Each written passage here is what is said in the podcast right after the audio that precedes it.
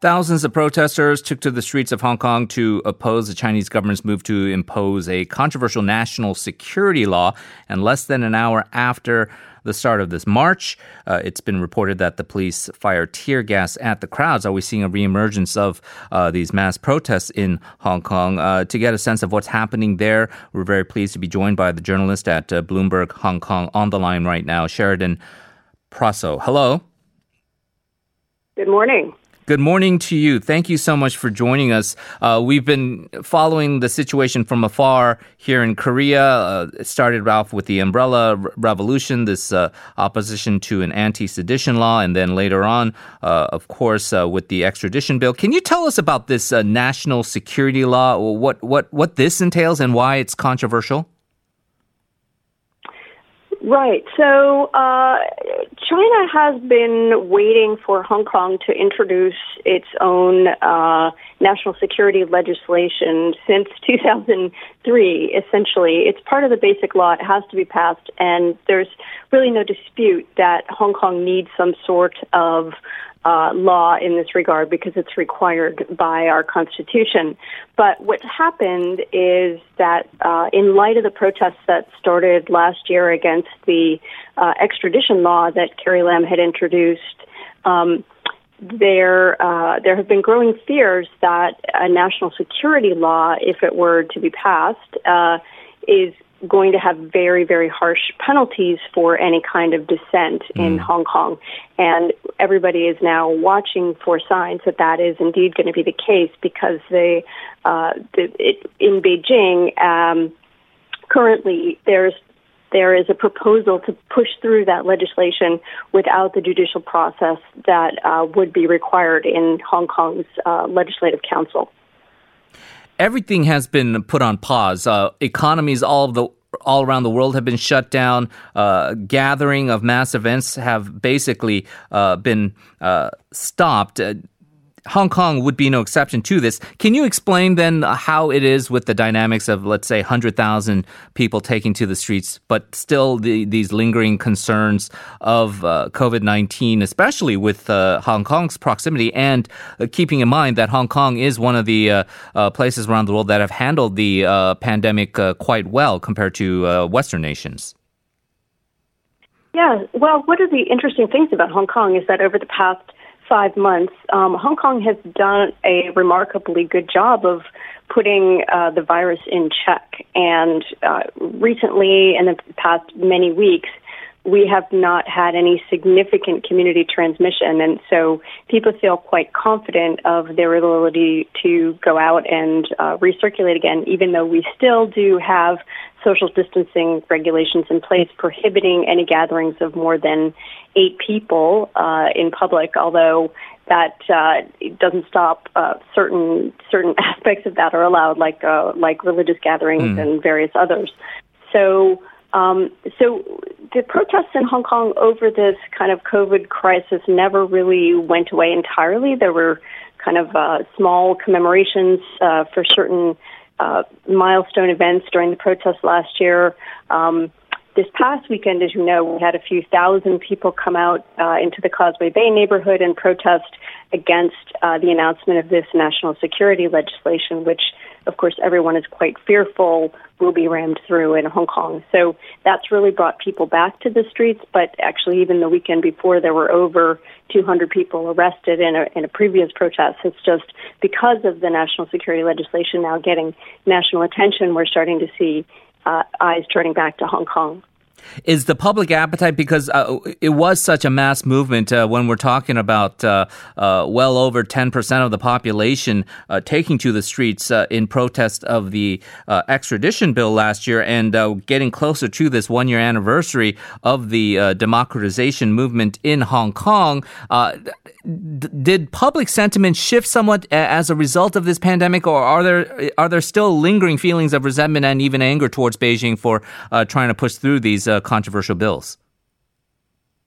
I think what we see in Hong Kong is that a full 2/3, if not even more, of the population, we see from opinion polling, supports the demands that the protesters have put forward in terms of, first, they demanded the withdrawal of the extradition bill last year.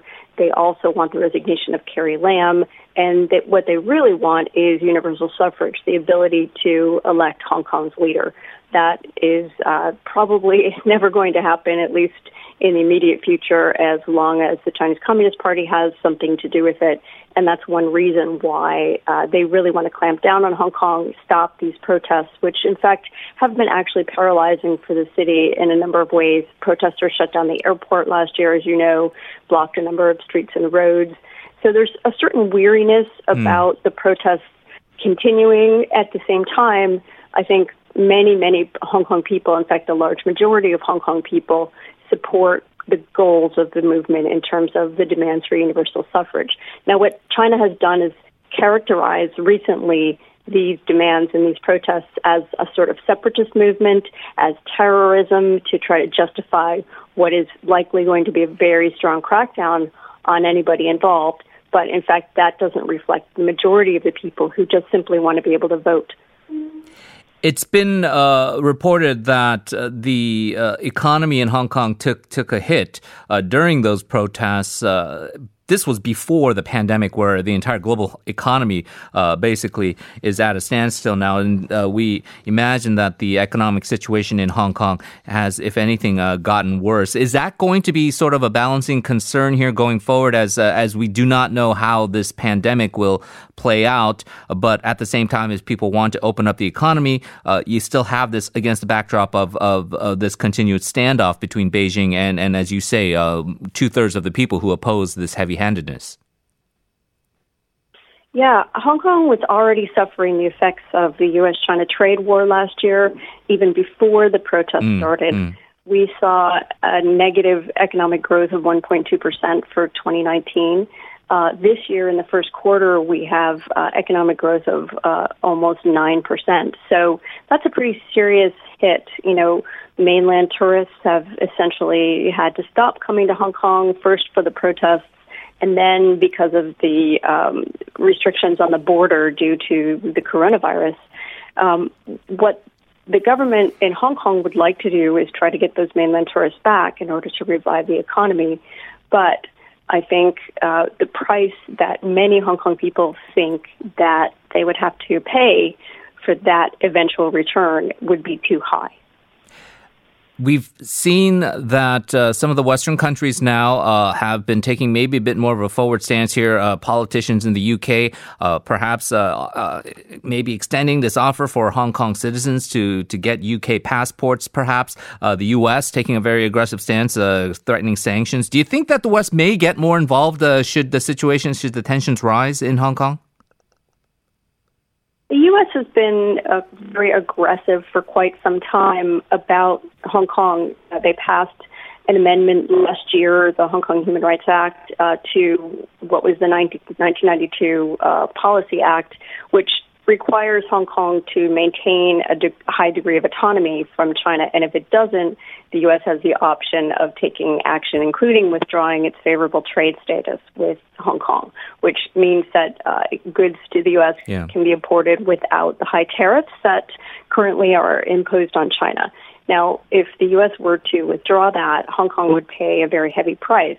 But what is being debated in the U.S. now is how to punish China. In fact, because of growing anger of the coronavirus as well, is certainly contributing to that. How do you punish China without damaging Hong Kong and its people? So that's the debate that's going on in the U.S. now. The UK has been taking a very much more muted approach, even though former officials in Hong Kong, like Chris Patton, have urged UK government to allow Hong Kong people to have the right of abode in the UK, which was never granted to them previously. Right. And so I think, in fact, any country that decides to allow a mass migration of people from Hong Kong would really benefit from a very large population of educated and very creative people. All right. We're going to leave it there. Sheridan Prasso, thank you so much for joining us. Appreciate it. My pleasure.